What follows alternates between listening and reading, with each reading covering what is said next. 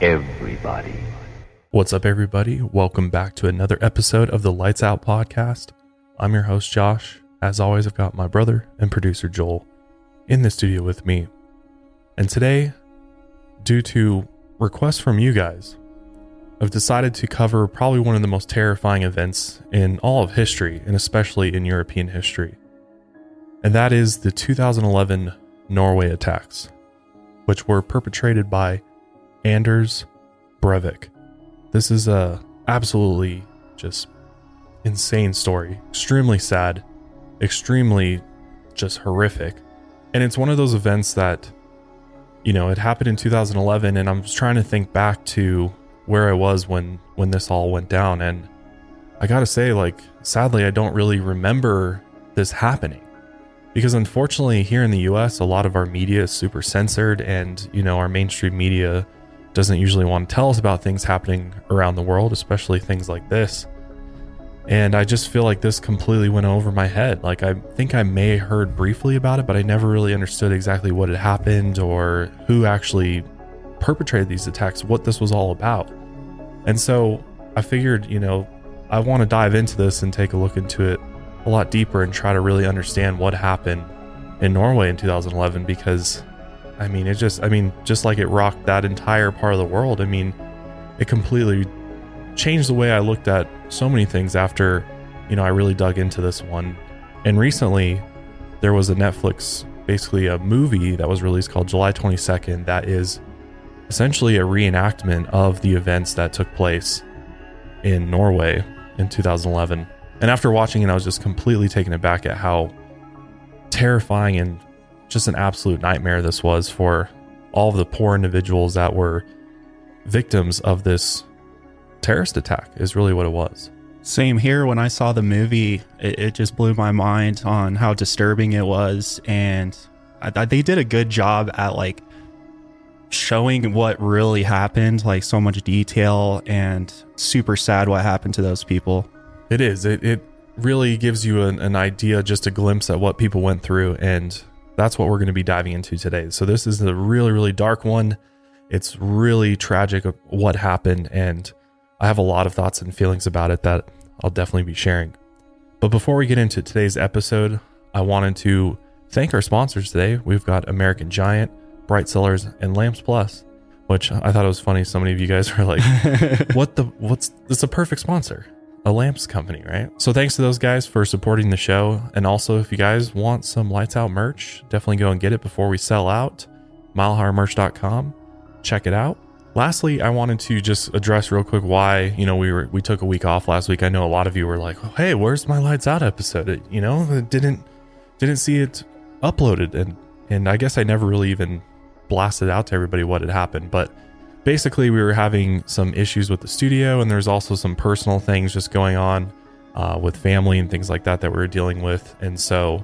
Joel and I were like, you know, we've been battling so many audio issues, and I know we were saying like, there might be paranormal activity in the studio with Yeah. some of the weird things we were encountering and there's still definitely i think there is but i don't think the audio issues that we were you know people were reporting and and things like that and the video issues were were related to the paranormal uh, stuff but we just needed some time to really like deconstruct our studio and completely rebuild it and as you can probably tell the sound is a, a little bit different i think it sounds just maybe a hopefully a tad more clear a tad more natural than it did before Yeah, it definitely sounds more crystal to me. So I'm glad we took the time to finally address these issues because hopefully it pays off, right? Yeah, I really hope so. Because, damn, I, I'm just, I've been, uh, I mean, I've built this whole studio completely from scratch. I had no experience in this, so I've been just learning along the way. You know, I've been doing this for a couple years now, but I'm still learning this whole world of podcasting and audio. So it just takes time sometimes, and you know, we're like, let's just take a week.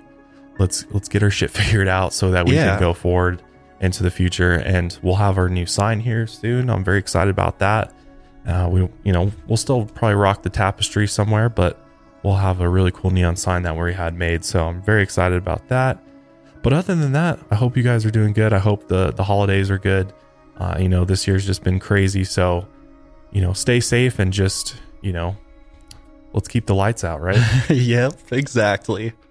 But with that being said, let's go ahead and get into the 2011 Norway attacks And we begin by talking about the perpetrator, Anders Breivik. And as we always do, we dig into the background of these, honestly, in my opinion, evil individuals who, you know, and try to understand how do we get to this point? How does somebody get to the point where they go and massacre large numbers of people? It's something that is just so beyond, I think, our comprehension. You know, how does a human being who starts out as a child, how do they end up getting to a point where they don't care, they desensitize themselves, they isolate themselves to a point where they're like, you know what?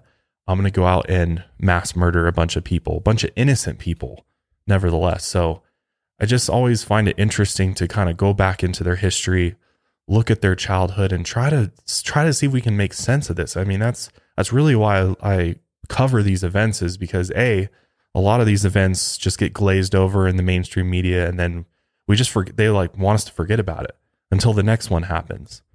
And also, you know, the people that actually perish in these events I think it's important to continue talking about them and what they went through. And so we're all reminded of, you know, their memory and, you know, their legacy and try to hopefully prevent something like this from happening again. I mean, is always the ultimate goal. But sometimes the best thing you can do is just spread awareness and just keep keep those victims in in your thoughts and prayers because some of the things that people go through in life I can't even begin to comprehend how you, you know, especially if you survive an event like the Norway attacks, how you even go on after it and just the trauma that you experience and, you know, seeing people around you that are your friends and people that are close to you that that are killed. I mean, it's just this this to me is the most terrifying just thing that can happen to you as a human being. I feel like to be just gunned down or murdered in cold blood by just some random person. And especially in a mass event like this, I you know, I've had dreams even where I've been in a mass shooting before. And I just remember waking up from those dreams and I'm like if if that's anything like what real life was like for people who go through these events, then I am fucking lucky. I'm super lucky. I've never had to go through something like that. And I've just got so much respect for all the people that have family members that have been lost in events and people who have survived. I mean, it's just can't even imagine how you go on with life. So, with all that in mind, let's begin our story with Anders Breivik. Forgive me for my pronunciation of a lot of these Norwegian names and places. I'm probably going to butcher it. So I apologize to those who are in, in Norway and, and, and you know, that part of the world. I'm definitely going to do my best to try and, and pronounce them correctly. But here we go. So Anders Breivik was born on February 13th, 1979 in Oslo, Norway. His mother was a nurse named Wenche Behring, and his father was a civil economist named Jens David Breivik. And Jens worked in London and later Paris as a diplomat at the Norwegian embassy. Anders only lived in London for one year after he was born, before his parents got divorced. And after a bitter custody battle, his mother Wenche won full custody and took him back to Norway. He spent most of his childhood living in a small apartment with his mother and half sister in the west end of Oslo. Anders was a troubled kid. By the time he was four years old, two reports had been filed by psychologists from the National Center for Child and Adolescent Psychiatry, and the reports described his poor mental health and poor living conditions, recommending he be removed from his mother's home. Multiple psychologists contributed to these reports, and one expressed concern that Anders didn't understand emotion. He would smile in response to an outside cue, not because he was happy or excited, the young boy's broad smile and otherwise vacant expression were disturbing, even to the psychologist. That to me is frightening. When somebody can't, you know, understand emotion. Well, to me, it's just not being genuine, you know? Like, smile if you're happy. If you're not, then stay neutral type of thing, you know? Yeah. And I think, I think there's definitely like some psychology there with that. And You know, I'm not even going to begin to try to understand or explain that, but you know, some people's brains just don't work the same as everybody else's. And, you know, the brain's an extremely complex organ. I mean, there's so much about it we don't understand, and there's so much that we don't know why certain things happen, right? So, you know, a lot of times I think with individuals like this, there's just there's things that they're born with that affect, you know, affect the way they are and affect the way they perceive the world. So it seems like Anders was one of those individuals. But another psychologist noted that Anders' mother was abusive, both mentally and physically. Wenche had told Anders she wished he were dead in front of a psychologist. She was unpredictable. One minute she was furious, and the next minute she was kind and sweet. And sometimes Anders was aggressive toward his mother, and other times he would cling to her and refuse to let go. The psychologist explained that Wenche, quote, projects her primitive, aggressive, and sexual fantasies onto him. Wenche likely had borderline personality disorder and suffered from depression, possibly due to the trauma she experienced in her own abusive childhood. When Wenche was eight years old, her father died and left her to care for her disabled mother and paralyzed grandmother, who developed psychosis and became delusional. When she was 17 years old, she fled home, and soon after, she was pregnant with her daughter, Anders' half sister. Later on, she met Jens and became pregnant with her second child, Anders. While he was still in the womb, his mother hated him. She called him a fundamentally nasty and evil child who was determined to destroy her. When he kicked, Wenche wasn't delighted, as most expecting mothers are. She believed the fetus was kicking her on purpose. And because of this, she wanted to have an abortion. But by the time she got back to Norway from the UK, it was too late. She was over three months pregnant and was now forced to give birth to a baby she believed was evil. After Anders was born, Wenche barely breastfed him. When her infant son latched onto her breast, she felt like he was sucking the life out of her. Anders was removed from his mother's home temporarily when he was two years old, after reports from neighbors that Wenche left her children alone for long periods of time. The neighbors also reported to the authorities there was loud screaming and fights. Anders ended up living with the young couple for a short time, and according to this couple, he asked to see the man's penis because he had only ever seen girls' parts. And this couple assumed that he had been molested. In school, Anders was smart and strong, but he had trouble bonding with his peers. He rarely showed emotions like happiness or sadness, but he experienced anxiety when things were out of sorts, like his toys weren't in the right order or if something was dirty. Both of Anders' parents eventually remarried. His father, Jens, lived with his second wife in France. Anders visited his father and his stepmother often, and they divorced when he was 12 years old. When he was 15 years old, he decided to be confirmed into the Lutheran Church of Norway. But soon his rebellious side took over. He became a graffiti artist in Oslo's hip hop community and started being watched closely by the local police. He actually uh, got caught multiple times and fined for his graffiti. After a fight with his best friend, he left the hip hop community and became a loner. Anders was always bigger and stronger than his peers, and as a teenager, he spent a lot of his time weightlifting, even taking steroids to make himself even bigger. As he became more isolated, Anders started criticizing his parents for their political beliefs, especially because they supported the Norwegian Labour Party. The Norwegian Labour Party follows social democracy and is considered center left politically, and it attracted a huge youth following through the Workers' Youth League, Norway's largest political youth organization that includes a network for young women to be more involved in the party. And Anders didn't want anything to do with the Labour Party's progressive ideas or the Workers' Youth League. He even criticized his own mother for being a moderate feminist. When Anders was 16 years old, he became estranged from his father. Wenche claimed that Jens cut off contact with her son after Anders was fined by the police for his graffiti art.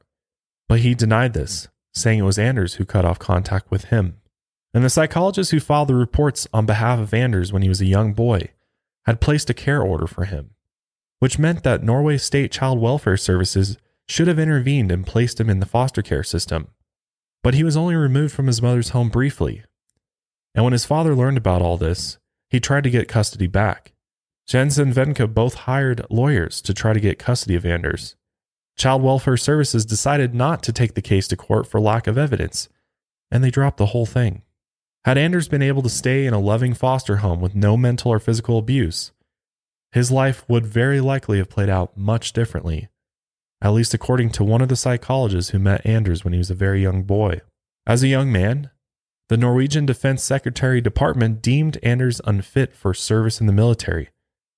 So he took up a job as a customer service rep and was polite to his coworkers and customers. But a friend of his claimed he was less polite to a few ethnic groups, including Arabs and South Asians. At some point around this time, he got plastic surgery on his face to change his forehead, nose, and chin.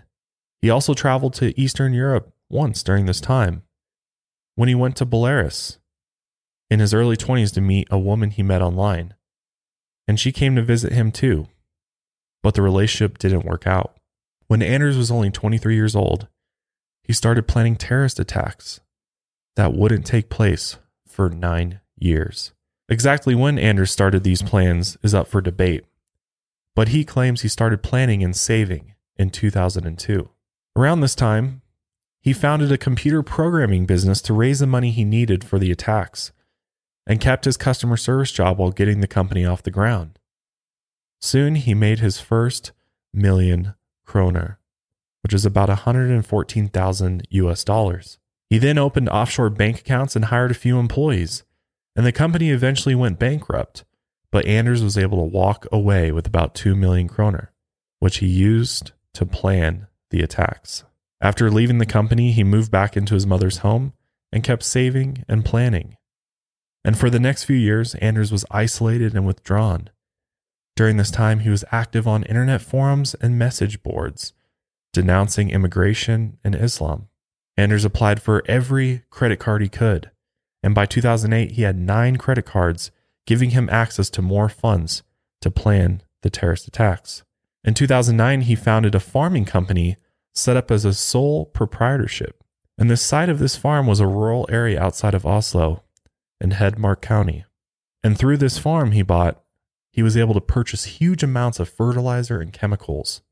And in August and September of 2010, he traveled to Prague to try and buy weapons. Prague has a relatively low crime rate, more so than other large cities. Before he went to Prague, Anders went and bought fake police badges online and he brought them with him to Prague because he was going to go buy weapons and he wanted to, you know, basically give himself a cover story. And he also thought, you know, it'd keep him safe. And this police badge looks somewhat legit to me. I mean, it just doesn't have like that flashy seal that I see on most like police officers' badges, but I mean, to the average person who doesn't know much about it, like it, it kind of looks a little convincing to me. Like, what about you? It looks fake to me, honestly. Like it looks, I don't know, it looks very amateur. I guess it, I don't know what badges look like over in Europe. So maybe this is pretty standard for police badges over there. But compared to like a US police badge, I feel like it almost looks like his picture was kind of placed on this badge. Like if you're looking at this, it's just a headshot of him and it says police underneath it. But to me, it almost looks I don't know. I, am I'm, I'm just kind of suspicious of every everything, but I don't know. I guess it could look legit.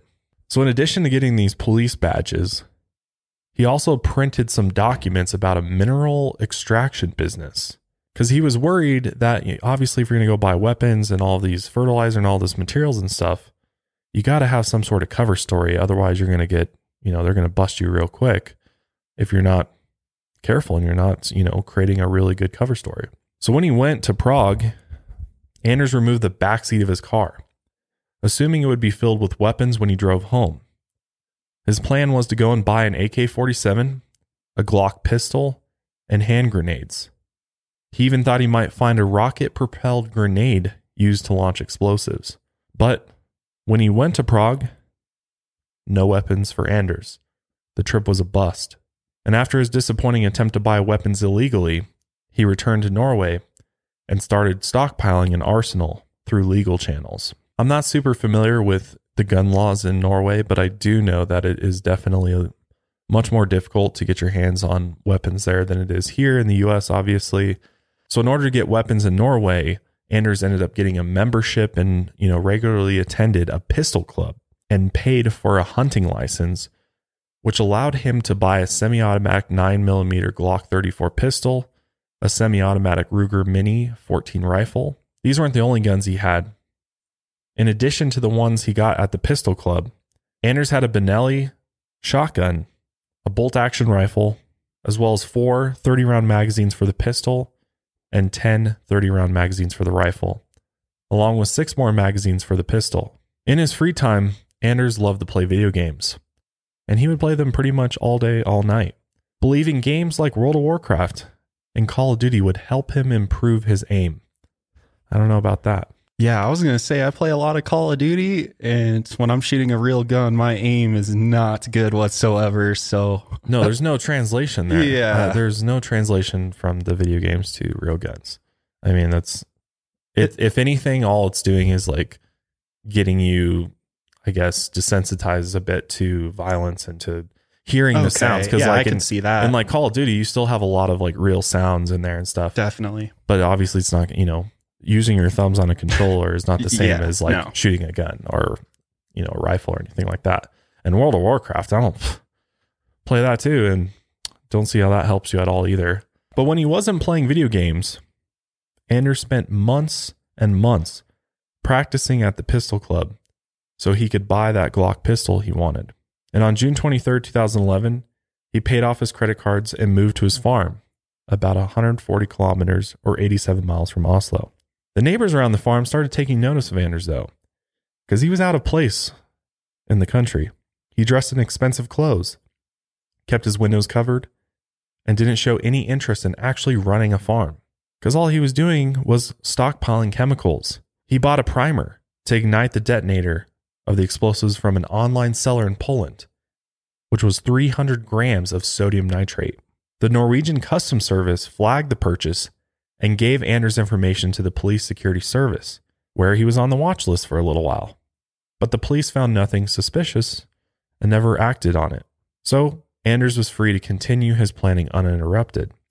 He stored the chemicals and fertilizers he needed to make explosives in the barn on the farm's property. One of the bombs he made was a massive 950 kilograms or 2,000 pound bomb. That is crazy. His little farm continued to provide a convincing cover for him.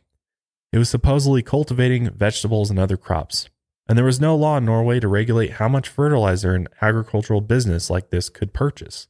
Anders even kept up appearances online, listing two additional employees on the farm's Facebook page. The great lengths that he went to create this cover story is just truly wild. All the while he's trying to come off as just a farmer, he's literally building a 2,000 pound bomb. That's can't can't make that shit up. That's crazy. On July 22nd, 2011, Anders Breivik loaded a bomb into a white Volkswagen Crafter. He put on a policeman's uniform, and with him he brought a helmet and face shield, and packed his guns and ammunition in a bag. He then drove the Volkswagen to an office park in Oslo at 3:13 p.m. and stopped about 200 meters from the H block of buildings. His plan was to park the vehicle amidst several government buildings in and around H block in the office park. And earlier he had stashed a getaway vehicle nearby, a silver Fiat Doblo, so he could have a quick escape. The H block included the office of the Prime Minister and Royal Ministry of Justice and Public Security. Other surrounding buildings included the Ministry of Petroleum and Energy, Ministry of Finance, Ministry of Education and Research, in the Supreme Court of Norway. Once there, he put the hazard lights on and sat still for almost two minutes. He then drove the 200 meters to the front entrance of the building and parked there. By this time, it was 3:16 p.m. Anders then waited 16 seconds before opening the door of the Volkswagen. And after 16 more seconds went by, he got out and stood beside the vehicle for 7 seconds. He was wearing the police helmet and face shield and was also holding a gun in plain view. He then walked quickly from the Volkswagen toward where he had stashed the getaway car. A witness saw Anders walking away and had a bad feeling about him. And before he could drive away, this witness noted the license plate number of the silver Fiat Doblo. At 3:25 p.m., the bomb that had been lit inside the Volkswagen exploded. As you can imagine, the reports of this explosion reached the police within minutes, and the first police arrived within 3 minutes of the blast. People 4.3 miles or 7 kilometers away heard the explosion. The H block and the R4 buildings across the street were on fire. All the windows in the surrounding buildings had been blown out, even those on the other side of the office park. The Department of Oil and Energy burned as white smoke poured from the building. Emergency vehicles arrived and started helping those who were injured in the blast. At least one bus was used to transport the walking wounded. And some of the pictures from the blast are just horrifying.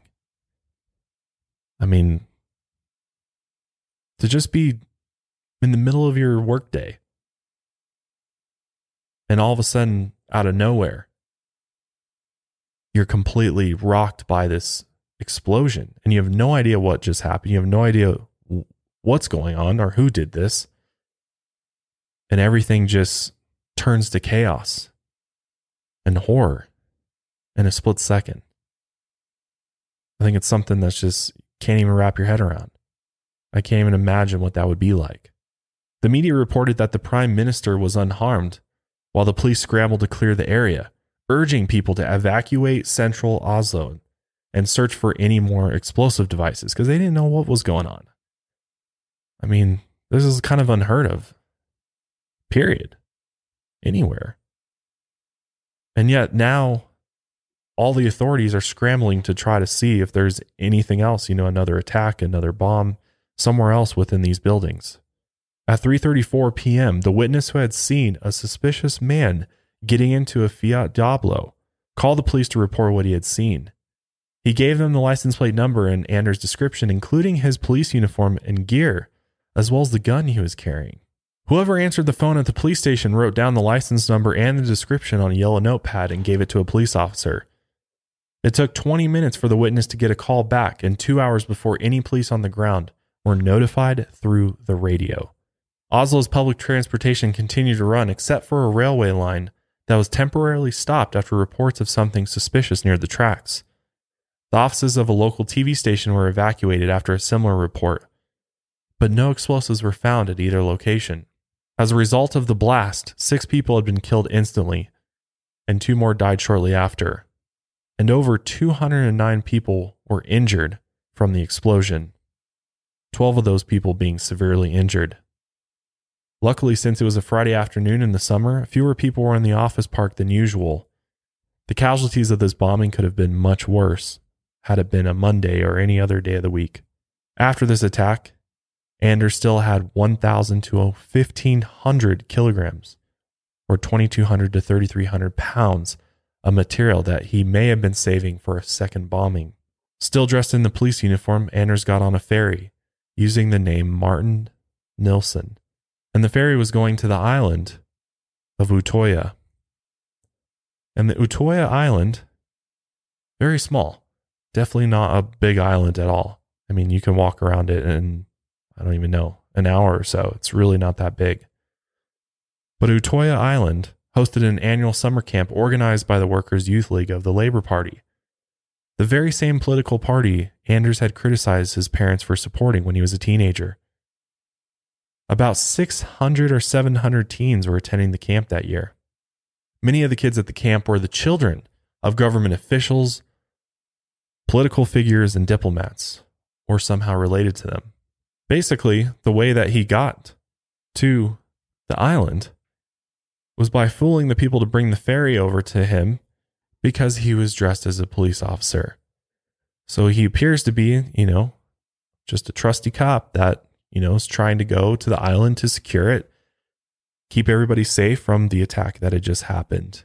Once he got off of the ferry, he then went up to the camp leader, Monica Bosse, and said that he was checking on the camp after the bombing in Oslo. But Monica wasn't buying it. Something just seemed off about Anders. He didn't seem like a police officer. So she contacted the security officer on the island, Trond Berntsen, an unarmed off-duty police officer. And at 5:22 p.m., the first shots were heard. When Trond arrived to meet Monica, Anders immediately shot them both, point blank, taking out the people he believed were in charge of the camp right away. And plus, they're, you know, it's their security, it's their leader of the camp. After those first shots, though, people on the island started calling the police, and they were notified almost immediately. And by 5:30 p.m., a tactical unit called Delta was on the way. But it would be an hour and a half before they actually made it to the island. Because the first obstacle was transportation. The helicopter crew was on leave, and the only helicopter the police had access to wasn't able to transport multiple people onto the island. The second obstacle came when police arrived at the island, 30 minutes after they were notified of the shooting. But there was no boat available to take them across, and the ferry that Anders had taken to the island was returning to the mainland when the shooting started. So it was rerouted to the north. So, crazy enough, the police officers who were trying to get to the island were literally stranded on the shore only able to observe and report. How fucking crazy is that? Because the island is not that far away. It's really not that far of a boat ride if there's this little ferry. So they're able to hear literally what's happening on the island. Because meanwhile, back on the island, the camp leaders had gathered the teens together to tell them about the bombing in Oslo. And it's important to note that the 700 or 600 youth that were at this camp were all mostly under 20. I mean, I think the youngest was like 14. So these are literally just a bunch of teenagers that are, you know, there on this, you know, big getaway retreat, you know, for the group when Anders shows up. Once Anders had started, you know, walking around the camp, the teens were dispersing you know, after their camp leaders had just told them what had happened and you know, everybody's kind of grouped up in little groups talking about how upsetting it was that, you know, there's this bombing in Oslo and trying to just make sense of what had happened. Meanwhile, there's a killer on the loose. After Anders killed Monica and Trond, he started walking toward this group of teens. Before he did, though, he pulled a gun from his bag and he started shooting. Others nearby heard the gunshots and they thought someone was joking around and just playing with an air gun or fireworks. And they were still upset about the bombing and were mad that someone would be joking around. But then they heard the screaming. And 20 to 30 people were running at full speed up the hill as fast as they could, screaming, Run! And get away as they ran. All the while, Anders, he's got his rifle, he's got his handgun. He's walking slowly behind them still dressed like a police officer. And a girl who had just left the showers walked toward him to see what was going on. And as she approached, he just kept calmly walking towards her before he shot her three times in the chest. Those nearby watched in horror as she fell to the ground, and Anders proceeded to shoot her two more times. One teen saw people lying on the ground and he thought they were crouching down to hide because their eyes were open. But when he got closer, he saw the blood and realized they were all dead. Anders continued to walk slowly around the island like he had all the time in the world. And obviously, there's gunshots, there's screaming, so word is quickly spreading throughout the camp that we need to hide, we need to get away. And obviously, you're on an island, so you can't just get away. You know, you're stuck on this island. So they were just trying to find anywhere to hide that they could. So to kind of give you a better idea of, of what this island was like and what these poor people were dealing with. This island, for one, is kind of like a heart shaped island, which is kind of interesting. And the majority of the camp buildings are kind of in little clearings on the island, but the rest of it is just completely forested. And then there's kind of rocky shores around it. So the only real places to hide are among the rocks, some of the cliff faces, and the forest. I mean, you're just kind of like trying to hide behind trees, and there's really not, you know, a ton of really good hiding places. But as teens were trying to find places to hide, they were also talking to each other through texting, alerting their friends about where Anders was at the moment. And as Anders walked around shooting, he would yell, Today is the day you die, Marxists. Five campers were hidden inside a freezer in the kitchen when Anders came in. He walked around the kitchen and past the freezer, but never looked inside. Campers hid in their beds and held their breath when they heard Anders come near. And parents obviously were starting to call in to check on their kids because they heard what was going on there. And unfortunately, when Anders heard the cell phones ring, he knew where the campers were hiding. After he circled the island once, some teens stayed on the ground pretending to be dead. But Anders had plenty of time to inspect the bodies. If he found anyone still alive, he shot them, sometimes even a second time. After half an hour had gone by, some campers thought the shooter was gone and came out of their hiding spots. And when they did, Anders was there waiting for them. At one point, Anders encountered the 11 year old son of Trond Berntsen, the security officer he killed when he first arrived, and decided to spare his life. The day was particularly cold 14 to 15 degrees Celsius or 57 to 59 degrees Fahrenheit, but the water temperature was freezing, and it was 600 meters from the mainland to the island. So, swimming, I mean, I think all of our first thoughts is like, why don't they just swim, you know, run to the water and try to swim back to the mainland? Well, A, it's 600 meters, and B, good luck swimming in freezing water for that long. I mean, it's just not going to happen. A 15 year old boy told his friend that they had to jump into the water, and she told him it was too far to swim, but there was no other way for them to escape. Anders was shooting kids on the rocks, so they both jumped into the water. The boy told his friend that if he got shot, she had to keep swimming. And the only reason they survived was because Anders was busy killing other campers. One teen had been shot in the head and was lying on the ground, he knew that if he didn't keep moving, he would die. When he touched his head, he realized that he was touching his own brain. At first, people across the lake didn't think anything of the noises they heard coming from the island because they're like, oh, maybe was just having fun, firecrackers. But then they heard the screaming. And they thought, oh, well, maybe they're just playing pranks on each other. But a local man named Casper Log got a phone call about the attack and assumed it was a prank call. But he went out onto the water anyway and quickly realized it was real. And this guy, Casper, a hero, man. Casper was a hero because he actually went and got his boat and made three trips, pulling dozens of teens from the ice cold water, some of them bleeding and barely able to swim.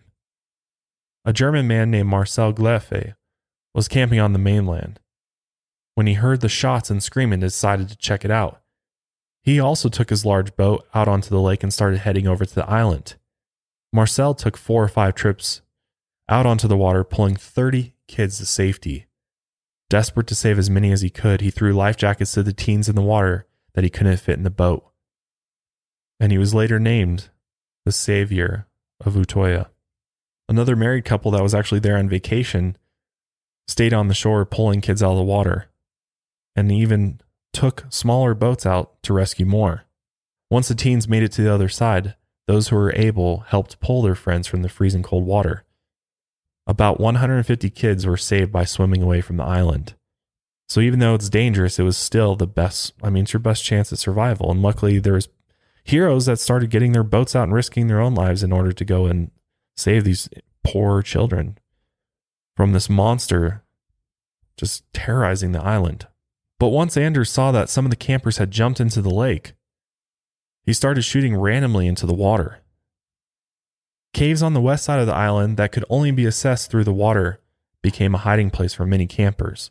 23 teens hid in a small opening off the rocky shore while one stood guard, pulling three more teens from the water who almost drowned. Adults from the Norwegian People's Aid hid 47 teens in a building called the schoolhouse. Anders shot through the door twice but didn't break in.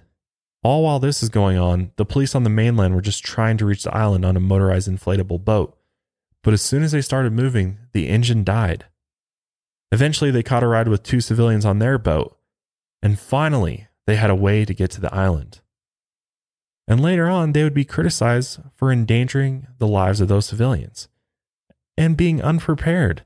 Like, what the hell? You don't have a boat, even? Like, you don't even have a working raft? Like, come on. Like, what are the chances that in this type of situation, the police are not prepared? They don't have, they don't even have the equipment that they need. Their helicopters on leave. They don't have a backup. Like, man, And it's crazy they couldn't get another helicopter in a different county or different area, you know, something just to start heading that way immediately. That's that's just I don't know, baffles me. Yeah, it really does. Because they should have been able to get to the island far sooner than they did. I mean, they were notified within a minute or so. They knew what was going on there. And yet they had to sit back and like let this go down for over an hour. Like, just makes no sense. At 6:01 p.m., Anders made his first call to emergency services to surrender, but he hung up before saying anything and continued shooting campers. He called again at 6:26 just before encountering the police, and again he hung up. After an hour and a half of shooting, the police finally reached the island at 6:25 p.m. Police officers in full riot gear swarmed the island, and terrified campers begged for their lives when they saw them, assuming they were also fake police. That's what's so terrifying about this is that they all thought Anders was an actual police officer. So immediately they were like, trust, like, you know, he's here to protect us. And yet he was there for the very opposite. So I can only imagine when they saw a bunch more show up, they were probably like, oh my God, Yeah. like yeah. this is horrible. Like, what is about to happen to us? It didn't take long for the police officers to locate Anders on the island. I think he made it back to the southern point. He had gone all the way around it once or twice. And at first, they were just yelling at him like to surrender. But he didn't. And I think a lot of people assumed that he probably would have was going to die by law enforcement or even take his own life. I mean, in many cases of mass shooters, that's what they do is one or the other. But in this case, they got him to surrender. And at first he didn't want to, but he finally gave up. Unfortunately, because Anders had over an hour and a half of just shooting time and just walking around the island murdering people, he was able to kill 68 teens on the island, and 57 were shot once or more in the head. 110 were injured, and 55 were seriously injured. The 69th victim died two days later from gunshot wounds to the head and back, and 33 people who were shot luckily survived.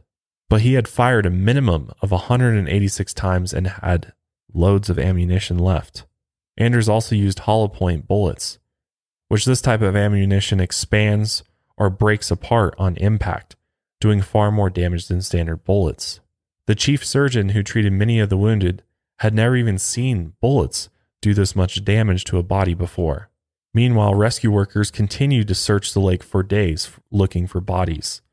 The teen who had touched his own brain after being shot in the head actually survived and still has bullet fragments in his skull. Monica's husband and daughter were also on the island, and they luckily survived as well. The youngest victim, though, was only 14 years old, and the last victim shot was 16 years old. And earlier that day, former Prime Minister Gro Harlem Brundtland had visited the island, actually. Anders later said he'd hoped to kill her, but she was gone by the time he got there. After Anders' arrest, there was a lot of criticism towards the police. People questioned why they didn't try to get to the island in smaller boats instead of trying to wait for the ferry. Which I would I would have thought I'd be like, what the hell, guys? Like there was no way to get there any faster. You had to literally just stand on the shores listening to the horrors and the screams of our children being massacred. Like I would I would be upset too, for sure. Yeah, there had to have been some type of boat or like even a canoe or something. Like get on something and make your way to the island is better than just standing there, you know? Yeah, uh, it's just hard to believe, and I'm sure t- these victims' families are still like just don't understand why so many died when it didn't need to happen that way. I mean, there should have been a helicopter that could have got a SWAT team over there in no time, like, and at least stopped him much sooner. It's just wild that he had an hour and a half of just killing time. Like, that's it. He had all that time. The police also arrested an innocent 17 year old survivor who they believed was Anders' accomplice at one point. So they got some criticism for that. This particular individual had a different haircut than his ID, which aroused suspicion. The police also received criticism for arresting an innocent 17 year old survivor named Anzor Djukaev, who they believed was Anders' accomplice. He had a different haircut than his ID, which I guess aroused suspicion for him. And as a small child, he lived through mass murders in Chechnya, and he didn't react to the shooting on the island the same way the other kids did. He wasn't screaming, crying, or hysterical. So they arrested Anzor, stripped him naked, and locked him up near Anders' cell. They kept Anzor in custody for 17 hours and interrogated him without a lawyer or guardian. Meanwhile, his family thought he had been killed in the shooting. It's crazy. Ultimately, authorities charged Anders Breivik with terrorism for the bombing in Oslo and for the shooting on Utoya. And during interrogations, Anders admitted that he had carried out the attacks but denied any guilt. He explained that these deaths were atrocious but necessary. Anders was examined by a court appointed forensic psychiatrist and diagnosed with paranoid schizophrenia. The psychiatrist believed he was psychotic at the time of the attacks and criminally insane. He was examined again in April 2012 when a five judge panel ruled that he was sane and fit to stand trial because the attacks were clearly premeditated. Anders had been planning for years. He actually wrote a manifesto, I think it was like 1,500 pages, called 2083 A European Declaration of Independence, plagiarizing large sections from the Unabomber's manifesto. Except he replaced the words leftists with cultural Marxists and the words black people with Muslims. Anders considered himself a conservative nationalist. He hated Muslims and believed it was his life purpose to stop them from immigrating to Europe. He talked about restoring the patriarchy and his admiration for the Tea Party movement in the United States.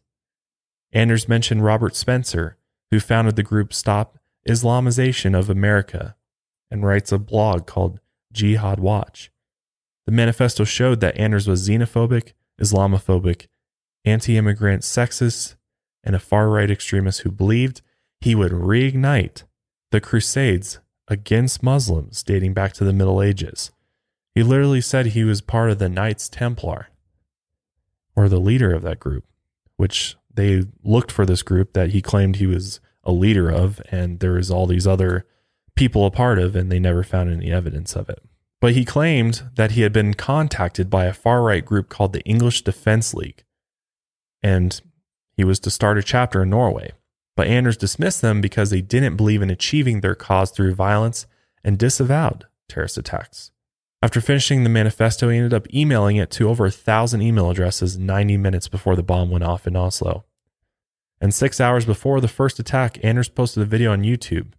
He was holding one of his guns and dressed in what looked like a scuba suit. And in the video, he explained that he wanted to rid his country of Muslims and repeated many of the same ideas from the manifesto. At one point, the police even took Anders back to Utoya to retrace his steps from the day of the shooting. He was attached to a long cord and walked around the island for eight hours with about a dozen officers surrounding him.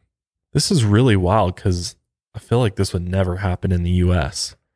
But they literally put a harness on him and like walked him around this island. I guess they had him literally take them through everything that he did and in great detail to the police.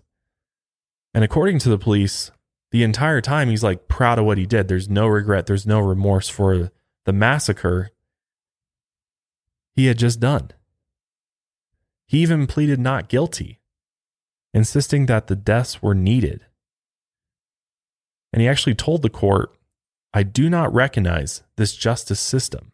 It's very clear to me that a lot of the things that Anders did was to try and spread his crazy ideas and his message. And I mean, he took a number of photos of himself in like a military uniform. He like literally, you know, along with the manifesto, they found all these pictures and they're the usually the pictures that you see when you Google his name. And he clearly knew that he wanted to be known for this attack and he wanted it to, you know, further his ideals and start this war. But it didn't work at all. In the end, in June 2012, he was convicted of mass murder, terrorism, and causing a fatal explosion. And in Norway, he was given the maximum sentence, which is only 21 years behind bars. That's the maximum sentence they, they could give him. After serving this sentence, the case will be re examined and extended five years at a time. So they'll, I guess, take another look at it. I mean, I can't imagine that they'll let this monster out. I really can't. If you live in Norway or this part of the world, I'd love to know your thoughts on this. If you think they will let him out of prison, hopefully they do not. Hopefully he stays in prison till the day he dies. But in Norway, prison is also very different from prison here in the US. This guy, he's kept in isolation, solitary confinement, but it is not solitary like it is here. This guy literally gets to play video games, got a TV, he gets to go outside. He gets, I think his his cell has a window like to the oh outside. Oh my god! It's like a dorm. you got to be fucking kidding me. He me. literally gets to live in a dorm. And I mean, it. I'm not. I don't want to sound like I'm like criticizing the Norway's prison system or their criminal justice system because I think there's a lot of good things about it. But in this particular case, and this is just my view on the death penalty, and I know it's a very controversial view on this, but in my opinion, if you are somebody that commits mass murder, you you do not deserve like you're done. Your Yeah. life it should be over, and there it should be ended very quickly, and just let's you know. There's no rehabilitating somebody who commits mass murder like this. There's just not. And you took all these people's lives. At the very least, your life should be taken. That's just my personal view. I definitely agree with that. And I know that Norway and the United States, like our justice systems sound like they're completely different. But here in the United States, there's people who are given the death penalty just for killing one person. So that's just what's the most frustrating thing about this is that 21 years, like that's not long at all. And yeah, should have been put to death immediately after what he's done. Yeah, I mean, it's just it's hard to wrap your head around the fact that he essentially gets to just exist and live and have a decent quality of life. You know, like prison in the US is very very hard. It's very, you know, it's it's honestly inhumane in a lot of cases. And there's a lot of people in prison that I believe should not be in prison. But in cases like this, when we're talking about mass murderers, serial killers, people who take take a human life even even one. I think the death penalty should be on the table. It should be something that's considered. And i know in a lot of parts of the world death penalty is completely banned. It's not something that's even talked about. But in this particular case i think it's very hard to feel okay that this guy's just after murdering all of these children that he gets to just live out a decent life in prison i don't know curious to know what your guys' thoughts are. Again, these are just mine, but I personally think that he should receive the death penalty. It doesn't exist in Norway, so I guess the maximum sentence is all you can do. Yeah, he's basically getting a second chance at life after his sentence. And, you know, all the people that he's killed and the families that he's ruined don't get a second chance. No, they And- don't get anything. Yeah. So my thoughts go to the families of the victims. And yeah, that, that's a harsh reality to have to accept that this killer walks free. Well, hopefully he never gets out. I mean, it's a possibility, I think, but I don't know. I could be wrong. He could he could most likely be in prison for the rest of his life.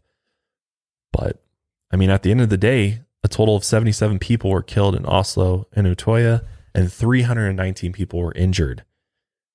Anders Breivik was ultimately responsible for the deadliest attack in Norway since World War II. Oh, wow. This is like a huge deal. I mean, this is like I feel like you gotta like send an example with this and like I don't know. You know, I know there's gonna be people that disagree with me, but it's just like in these cases of terrorists, like there's I have no mercy for them. There's just no you do something like that, You're done. that should be it. And there was actually a survey taken that 25% of Norwegians knew somebody personally affected by these terrorist attacks. And on July 25th, 2011, 200,000 people gathered in Oslo for a Rose March to remember and honor the victims. And since the attack, Norwegians have mixed feelings about memorials. Many believe memorial sites are an appropriate way to honor the dead, but some who lived through these attacks view them as constant reminder of those who couldn't be saved. And I get that. I think that's a very valid feeling. Ultimately, I think for those that aren't directly involved, it's good to keep that in those people's minds as well. One man who had rescued campers from the water during the shooting is still haunted by that day, as he watched in horror as young teens were shot and killed. Out in his boat, he pulled survivors from the blood filled water, and he has never forgotten the image of a young boy who was fatally wounded that he had to leave behind. During this last man's trip to the island, he searched for survivors, but all the campers in the water were dead. He remembers the stillness of the lake and the deafening sound of the abandoned cell phones ringing. But to end this episode, I want to just give a moment of silence to the 77 individuals, many of them very young, who lost their lives on July 22nd, 2011.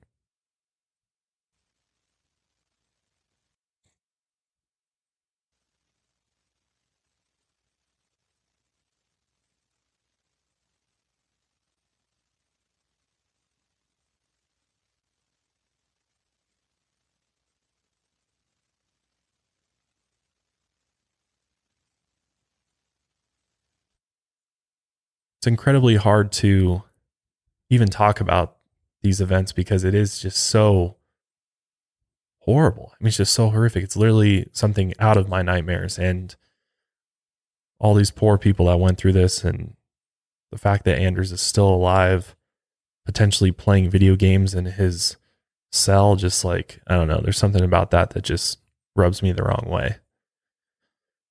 But again, my condolences to all the victims' families.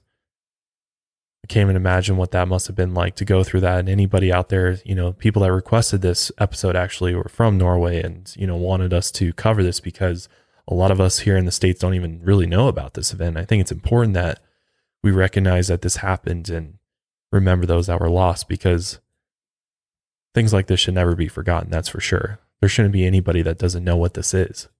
This is extremely important to just the human history of Earth and the fact that so many of us probably are like going to be like, I've never even heard of this. Is is wrong in itself. So that's why I cover these things. That's that's the only reason why is to keep the victims' memories alive and never forget these horrible things that happen. Because you know, as much as we can focus on the good things in life, we have to always recognize and remember the bad things. So, with that being said, I'll go ahead and end today's episode of the Lights Out podcast there. Thanks again for joining us, and we'll see you guys next week. Lights out, every.